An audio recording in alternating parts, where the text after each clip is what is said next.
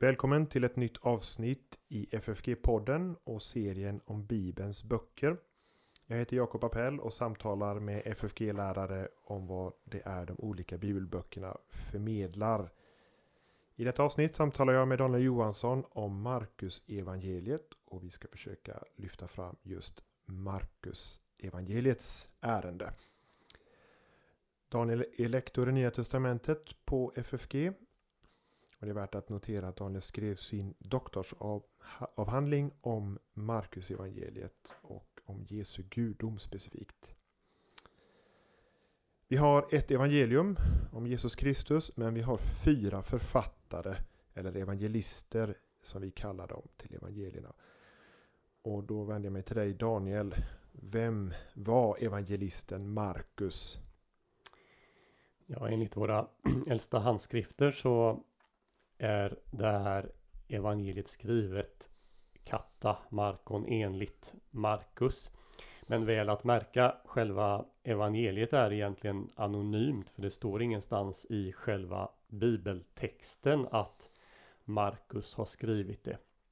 Eh, ser vi på till exempel Pauli brev så står det ju i inledningen att de här kommer ifrån Paulus och de är skickade till församlingen där eller där. Men något sådant fin finner vi inte i evangelierna. Eh, däremot så finns det eh, en stark tradition som talar för att författaren var Johannes Markus. Den Johannes Markus vi känner till ifrån Apostlagärningarna. Där han omnämns för första gången i det tolfte kapitlet och den tolfte versen. Den som omnämner den här traditionen det är Papias när han skriver någon gång på 120-130-talet. Och han säger då att Johannes Markus har författat evangeliet och han har gjort det ehm, eftersom han var, han var den som hade tolkat Petrus. Så att det Papia säger det är att Markus bär vidare den petrinska traditionen. Det som Petrus brukade förkunna och berätta om Jesus. Ehm, och så mycket mer vet vi väl inte om, om författaren ehm, från, från Papias sida. Men däremot kan man ju hitta ett och annat när man läser evangeliet eh, noggrant. Eh, och då finns det eh, eh, ganska mycket som faktiskt pekar mot Petrus som Markus huvudkälla. Eh, till exempel är det så här att om man bortser från Jesus och Johannes döparen så är Petrus den förste som nämns vid namn i evangeliet, eh, nämligen i, i, i verserna, kapitel 1, verserna 16 till 20. Eh, det står i, i vers 16 att Jesus fick se Simon och hans bror Andreas.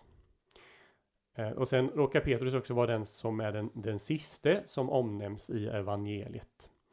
Eh, nämligen i kapitel 16, vers 7, så får eh, kvinnorna i uppdrag att gå till lärjungarna och tala om att Jesus har uppstått. Och då formuleras det på det sättet, gå och säg till hans lärjungar och särskilt till Petrus. Därmed blir också Petrus den siste lärjungen som omnämns vid namn i evangeliet. Det här kallar man för den petrinska inklusion. Eh, nu hade kanske inte det räckt som argument. Eh, det kan ju vara tillfälligheter att det är på det sättet. Men det finns andra saker i evangeliet som pekar i samma riktning. Till exempel så är det en, en väldigt negativ bild av Petrus som framställs i evangeliet. Till skillnad ifrån till exempel Matteus där eh, Petrus emellanåt kan framställas ganska positivt. Så är det nästan bara negativa saker som sägs om Petrus. Och det naturliga att tänka i synnerhet om man betänker Petrus roll i den tidiga kyrkan. Eh, och, och, så vem, vem, vill då säga något negativt om, om Petrus? Det naturliga att tänka är att Petrus själv har sagt de här negativa sakerna som, som eh, framgår av evangeliet. Sen finns det ytterligare saker i evangeliet som, som pekar på att det är ett ögonvittne. som har talat och att Markus har skrivit ner den här ögonvittnesskildringen. Ehm, det finns något som man på eh, brukar kalla för pluralis till singularis fenomenet. Eh, det innebär att eh, ja, vi har ett exempel på det till det första exemplet i, i den 21 versen av det första kapitlet. Eh, där det står så här. De kom till Kapernaum och när det blev sabbat gick han till synagogan och in, undervisade. De, pluralis, flera personer. Och ah, gick han, singularis. Det här återkommer på många, många ställen i evangeliet. Och om man, man skulle väldigt enkelt på grekiska kunna göra om de kom till vi kom. Alltså Petrus och de andra kommer, vi kommer och sen gör Jesus någonting. Så i alla de här ställena och det är över 20 stycken så kan man bara föreställa sig att Petrus har stått och berättat för sina åhörare vad de gjorde. Eh, hur de kommer tillsammans med Jesus för att därefter han berättar vad Jesus specifikt gjorde. Och sen får Markus, när han skriver ner det här, byta ut vi, eller, eller byta ut, ja, vi, det Petrus har sagt vi emot dem. Eh, ja. Så, så här skulle man då kunna få en, en närkontakt med Petrus upplevelse av vad Jesus sa och gjorde och, och det som de var med om tillsammans. Eh, jämförelse då med, med Matteus evangeliet, där har du närkontakten med, med Matteus eh, upplevelse av, av eh, vad Jesus sa och gjorde. Nu är min upplevelse av Markus evangeliet att det är, det är kortfattat, det är rakt på sak, det händer mycket men det återger inte så mycket av vad Jesus sa, eller åtminstone inte i jämförelse med de andra evangelierna. Återspeglar det här något av, av Petrus person eller han, hans sätt att tänka? Eller vad, vad gör du av den? Det, på det här sättet det utmärkande för, för Markus evangeliet?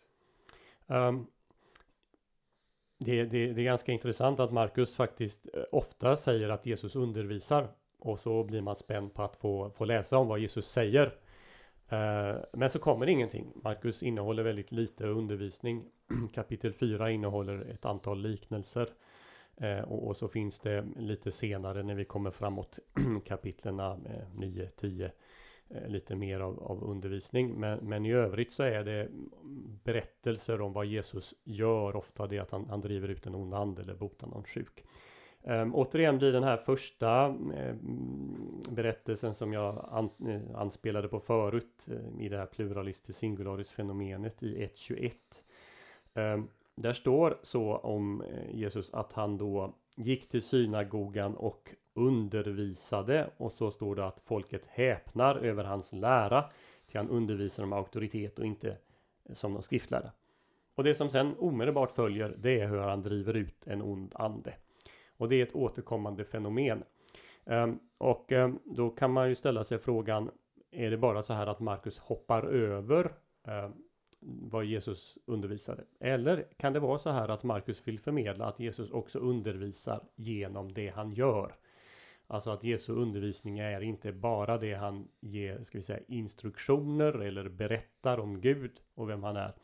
Utan att i själva undervisningen så, så finns det en, en aktion där han förmedlar det nya gudsriket genom att, att göra det som var förväntat, eh, det profeten hade utlovat. Ehm, jag, jag, tror att det är på det senare sättet att, att Jesus undervisar också genom att göra. Det vill säga han undervisar både i ord och i handling och Matte, äh, eh, Markus har betonat handlingen. Sen tror jag eh, det, alltså Papias talar ju om, då om att han har förmedlat Petrus undervisning och man kan ju tänka sig att Petrus eh, till exempel i Rom, för en del förknippar det här med Rom, skulle ha eh, att att han skulle ha eh, i första hand kanske vänt sig utåt när han har vittnat om vem Jesus är till de som inte hörde till församlingen. Och då kan man också tänka sig att det, det är lättare att då i första hand förmedla det Jesus gjorde. Och att den undervisning som vi finner till exempel i, i bergspredikan den är förmedlad till de som redan är lärjungar och det är det Matteus säger att Jesus i första hand talar till sina lärjungar. Så det kan också vara en viss skillnad i vilka som som lyssnar till det som sägs och som, som förklarar de här skillnaderna. Man brukar ju ibland säga att Markus evangeliet är det äldsta av de fyra evangelierna. Eh, det första nedtecknade.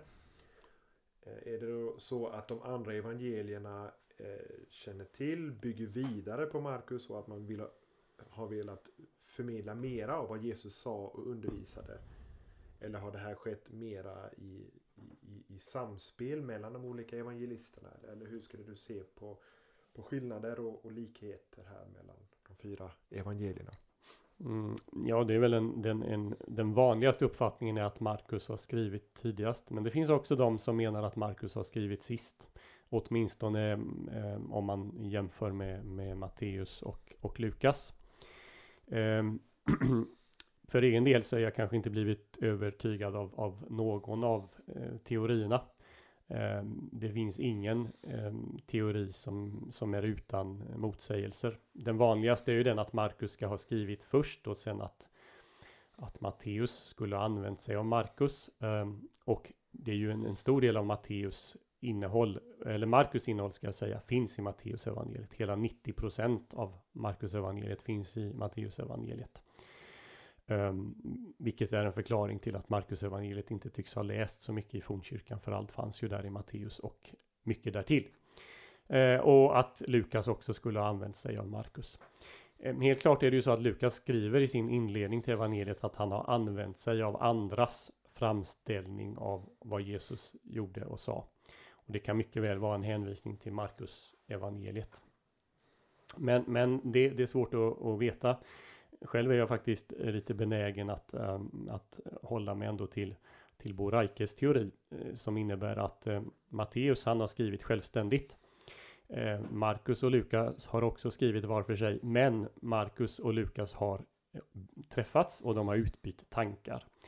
Eh, Reike mm, eh, tänker sig att det skulle ha kunnat ske till exempel när eh, Paulus satt fånge i Caesarea eh, i slutet på 50-talet. Ehm, så det, det, är en, en möjlig teori. Men det, de, Marcus Avaneri kan dateras allt från 40 efter Kristus ehm, till, till 70 och de flesta daterade runt 70 eller strax innan 70. Du nämnde om detta att Markus lyfter fram att Jesus förkunnar genom handling, driver ut onda andar, eh, gör bota sjuka etc. Kan du visa på några fler exempel på vad ska jag säga, betoningar eller röda trådar i Markus evangeliet som är specifikt för Markus skildring av evangelium? Ja, eh, en sak som, som är ganska typiskt för Markus, ja det är väl på sätt och vis är det typiskt för alla. Det är att man vill lyfta fram vem Jesus är. Men Markus gör det på sitt speciella sätt.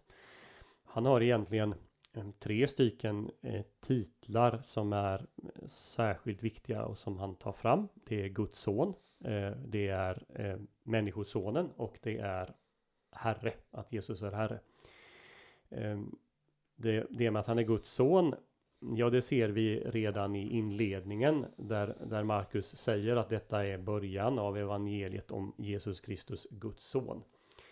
Eh, men framförallt så ser vi det av att Markus eh, använder den här titeln om Jesus eller tar fram berättelser där den används på tre väldigt strategiskt viktiga platser. Han gör det alldeles i inledningen, nämligen när Jesus döps. Då är vi i kapitel 1 och eh, vers eh, 9 till 11. I vers 11. Då är det den himmelska rösten, Fadern, som tilltalar Jesus. Du är min älskade son. Eh, sedan så eh, kan man väl säga att eh, titeln hörs vid, vid det som är någon, någon, slags höjdpunkt i bokstavligen höjdpunkt i evangeliet, nämligen när Jesus befinner sig på toppen av ett högt berg, förklaringsberget.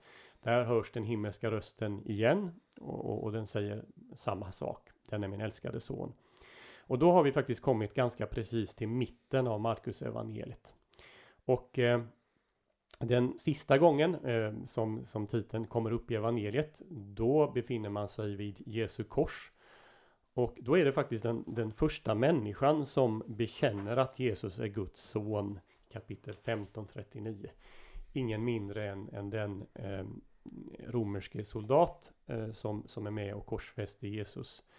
Han säger att denne var väl då verkligen Guds son. Så då ser vi hur titeln är strategiskt utplacerad vid, vid tre olika tillfällen.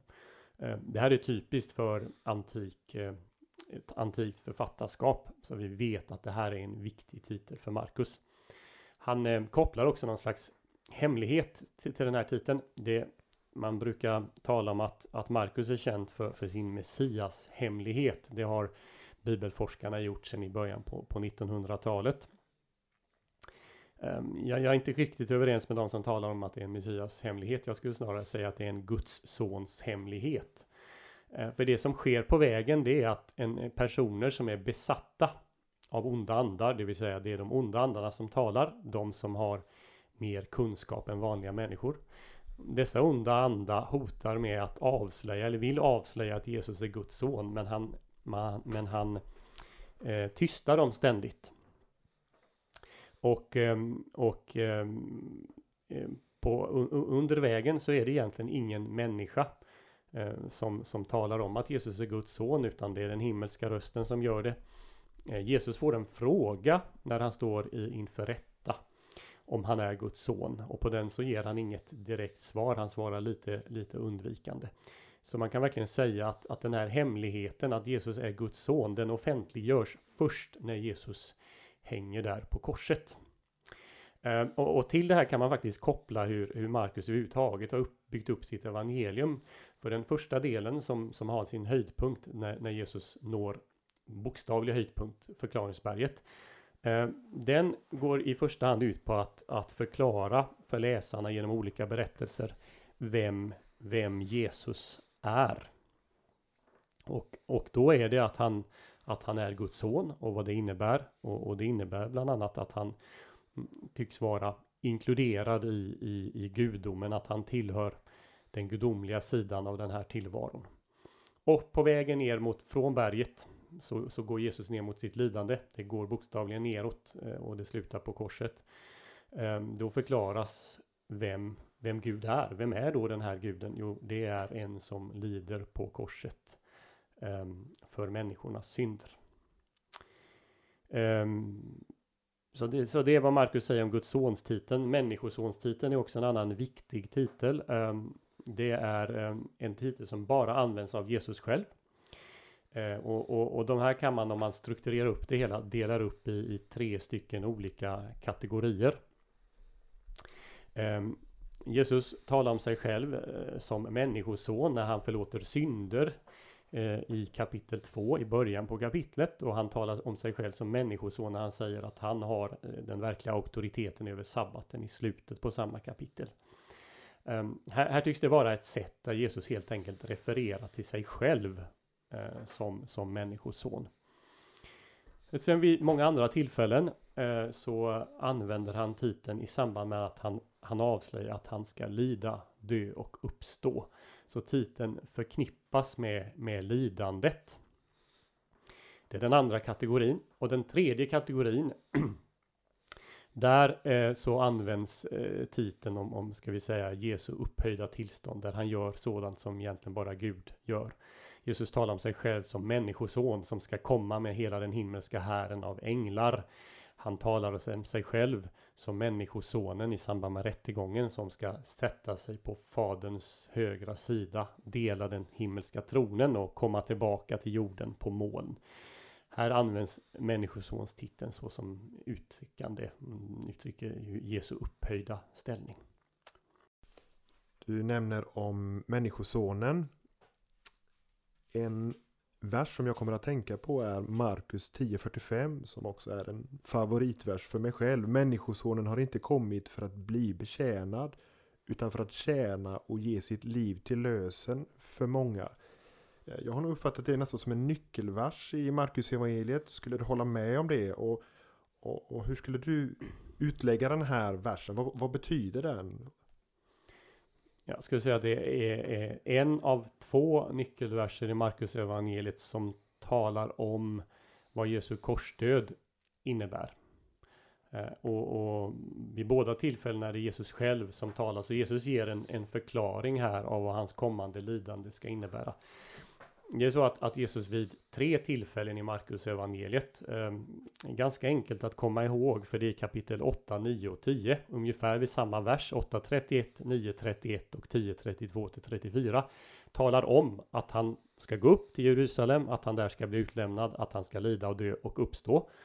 Men han ger ingen förklaring till varför det är nödvändigt att så sker. Han säger att det är nödvändigt mm, att det ska ske. Eh, förklaringarna till varför det ska ske Ja, de får vi liksom leta, de är lite utspridda i evangeliet. Och en av de tydligaste förklaringarna kommer här och det är ju egentligen i anslutning då till den sista av de tre lidandes eh, förutsägelserna.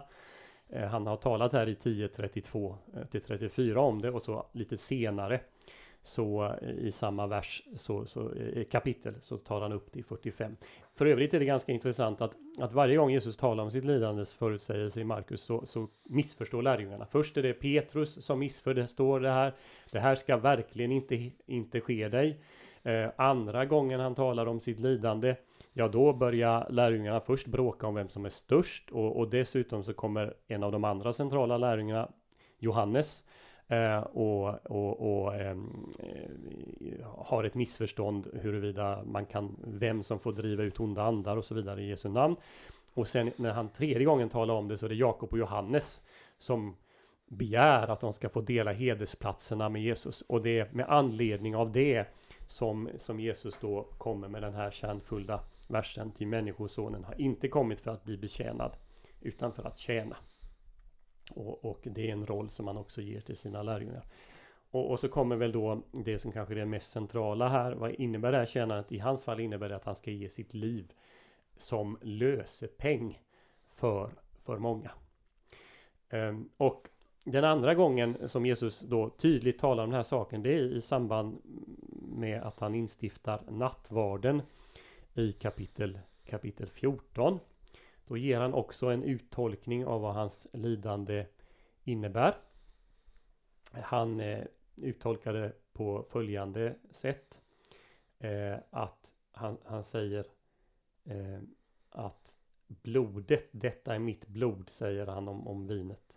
Förbundsblodet som är utgjutet för många.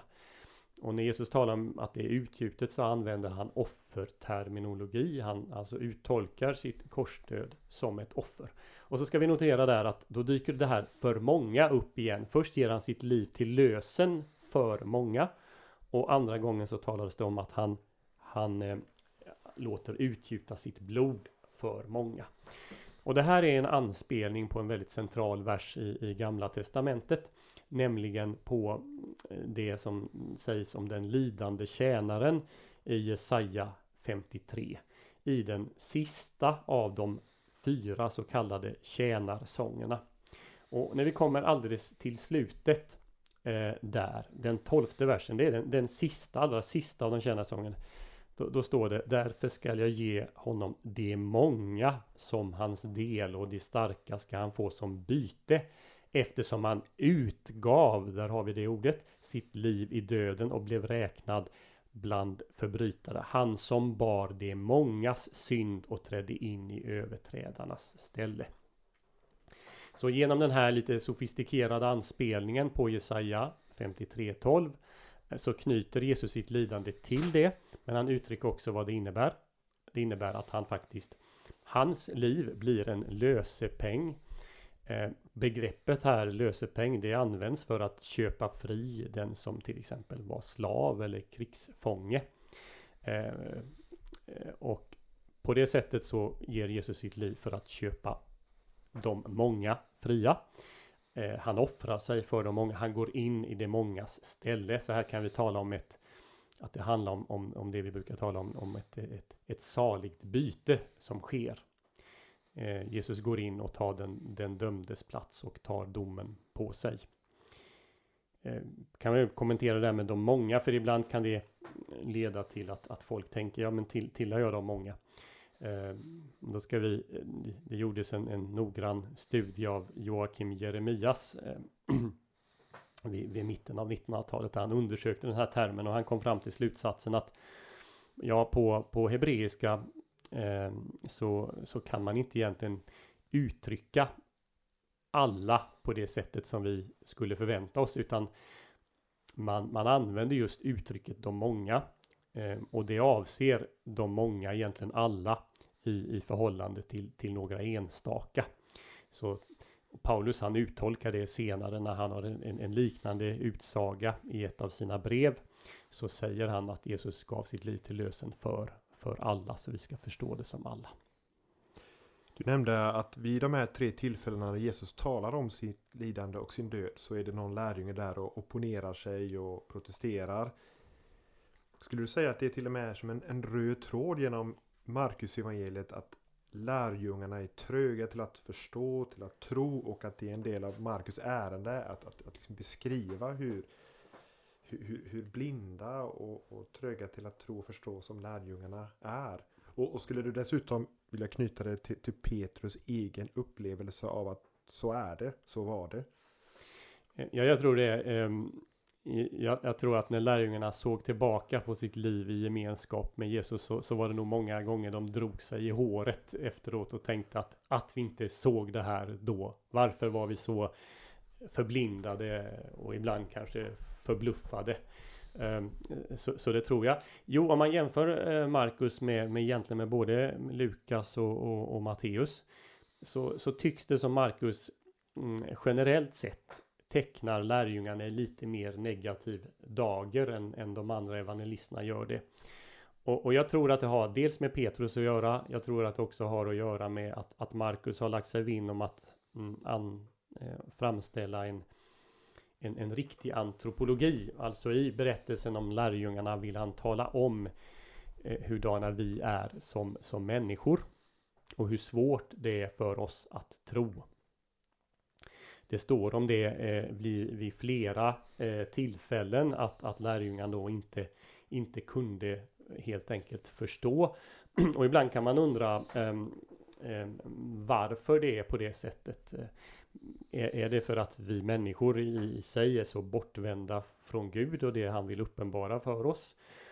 Eller är det så vilket inte nödvändigtvis är en motsägelse utan snarare något som kompletterar. Är det alltså att det Jesus gör när han eh, framträder och, och, och, gör olika underverk. Att det är så stort. Så att det, det, det är en sån härlighet över det hela att, att människan kan helt enkelt inte ta in det. Um, vi kan tänka på det i, i, i det, kommer fram till exempel i, i anslutning till Jesu eh, brödunder eh, som man gör. och eh, det berättas om det i Markus kapitel 6. Ehm, då så har han gjort brödrundet. Han mättar de 5000. Eh, det börjar berättas om det i, i vers 30 och sen strax därefter så befaller ju Jesus att lärjungarna ska eh, fara över till andra sidan och så kommer han då gående till dem på vattnet. Eh, och, och, och sen när, när, när de har insett att det är Jesus som kommer så står det i den 51 versen att han stiger upp i båten, vinden lägger sig och så berättar Markus att de var utom sig av häpnad. Och det är inte så konstigt om de ser Jesus komma gående på vattnet. Men det märkliga är nästa vers. Ty de hade inte förstått detta med bröden. Deras hjärtan var hårda. Så det var någonting med deras hjärtan som gjorde att det här inte gick att ta in. Um, och, och nyckeln här är ju egentligen att lärjungarna skulle ha förstått vem Jesus var redan med, med brödundret. Och om de hade förstått innebörden i det, då hade det inte varit så konstigt att Jesus kunde komma och gå på vattnet heller. Det är kopplingen. Och Markus förklarar det med att deras hjärtan var hårda. På, på, på grekiska användes ord som man skulle kunna översätta med att de var liksom förstenade. Eh, och, och det här återkommer för Jesus gör ju ett brödunder igen i kapitel 8 när han bespisar 4000. Eh, och, ehm, och så blir det eh, lite senare i samma kapitel en, en diskussion kring de här brödundrena. Ehm, man kan läsa om det ifrån den 17 versen. Jesus frågar dem varför säger ni att ni inte har bröd? Begriper och förstår ni ännu ingenting? Har ni ett hjärta som är så hårt? Och så påminner han på nytt om brödundren. Kommer ni inte ihåg hur jag bröt de fem bröden för de fem tusen? Eh, kommer ni inte ihåg hur jag bröt de sju bröden åt de 4000? Och sen så avslutas det hela med, med att Jesus säger Förstår ni fortfarande ingenting? Mm. Jag, jag, tror att det här ligger i, i framställningen att Markus vill, vill framställa hur vi människor i allmänhet är, vår, vår tröghet, vår oförmåga att förstå Guds ord. Men jag tror att här ligger också Petrus egen bekännelse där han efteråt kan liksom beklaga och inte fatta att han inte kunde förstå det här innan uppståndelsen, utan det, det behövde uppståndelsen och Guds andes utgjutande för att han skulle förstå det här om, om Jesus. När vi nu har eh, påsken bakom oss så, så har ju Marcus evangeliet sin särskilda karaktär på, på påskevangeliet. Och du nämnde tidigare om detta med att kvinnorna vid graven särskilt skulle hälsa till Petrus. Det, det har jag uppfattat som en väldigt typisk eh, sak för Markus skildring av påskhändelsen. Eh, det andra är detta att, att kvinnorna de fylldes med sådan bävan och bestörtning att de inte sa något till någon. Vad gör du av, av Markus påskskildring, eh, Daniel? Um, ja, det där är ju en, en, en, en liten gåta i evangeliet att um, den, det, den åttonde versen i det sextonde kapitlet att bävan och bestörtning hade kommit över dem och de sa ingenting till någon därför att de fruktade. Nu är det ju också så att enligt våra tidigaste handskrifter så slutar faktiskt evangeliet här. Och det som sen följer från den nionde till den tjugonde versen eh, tycks vara något av ett senare tillägg.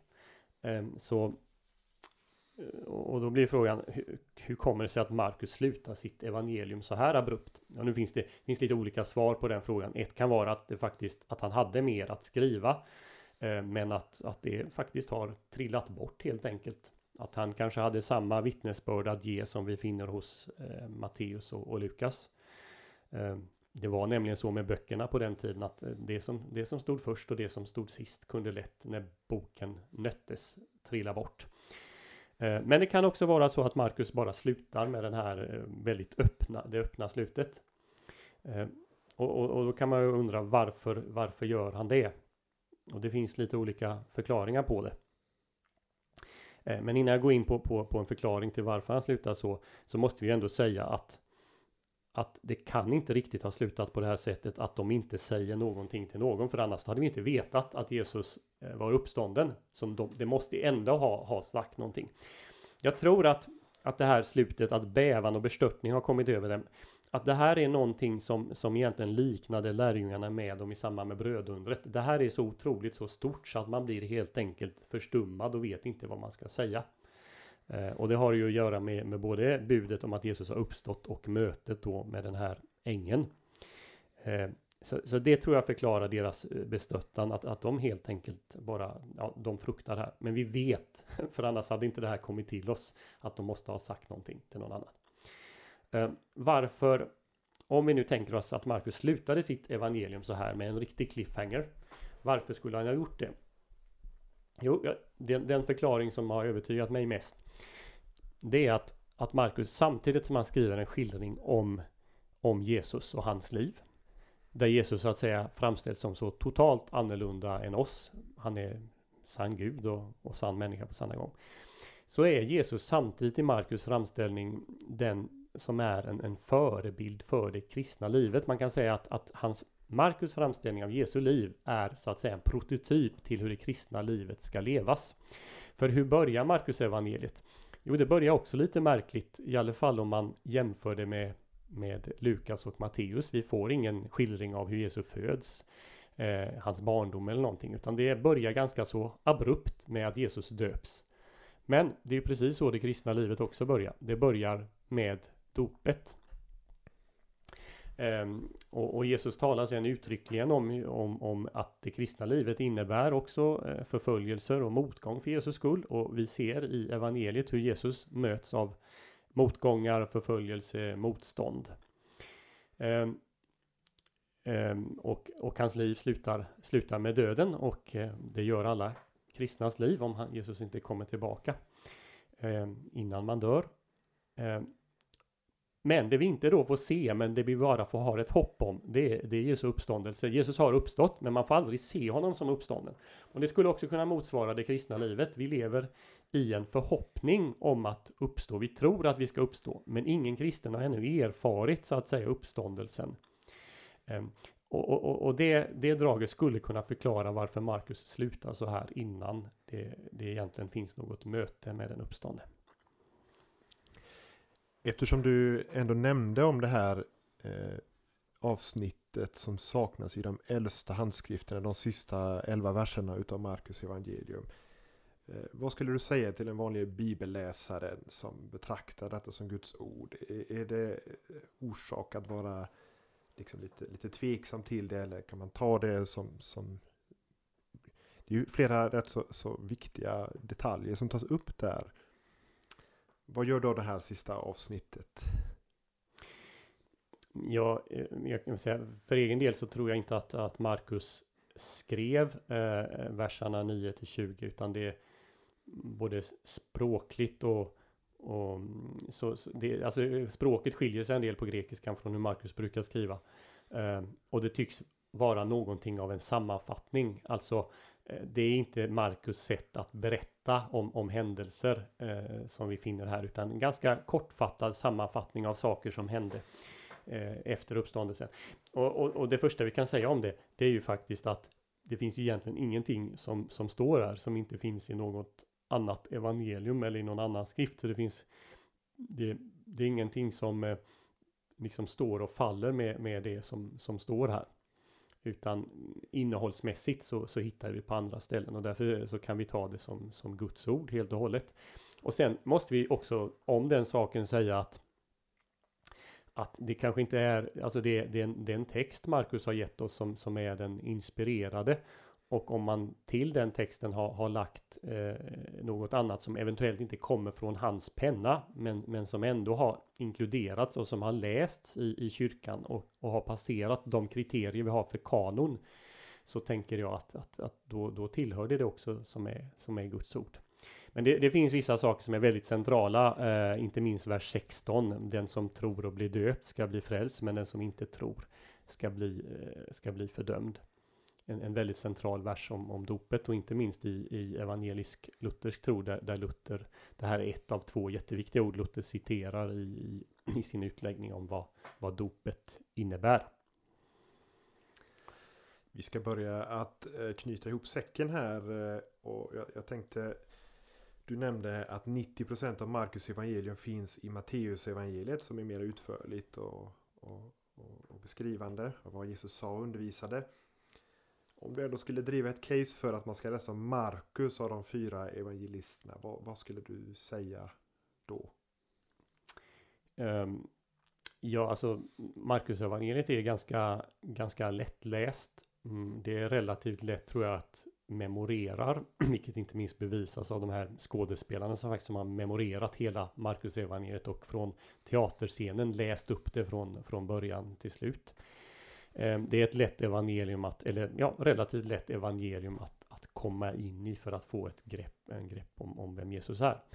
Ehm, men, men det är också ett evangelium där man som, som är ehm, alltså väldigt lärorikt. Markus är ganska sofistikerad som författare.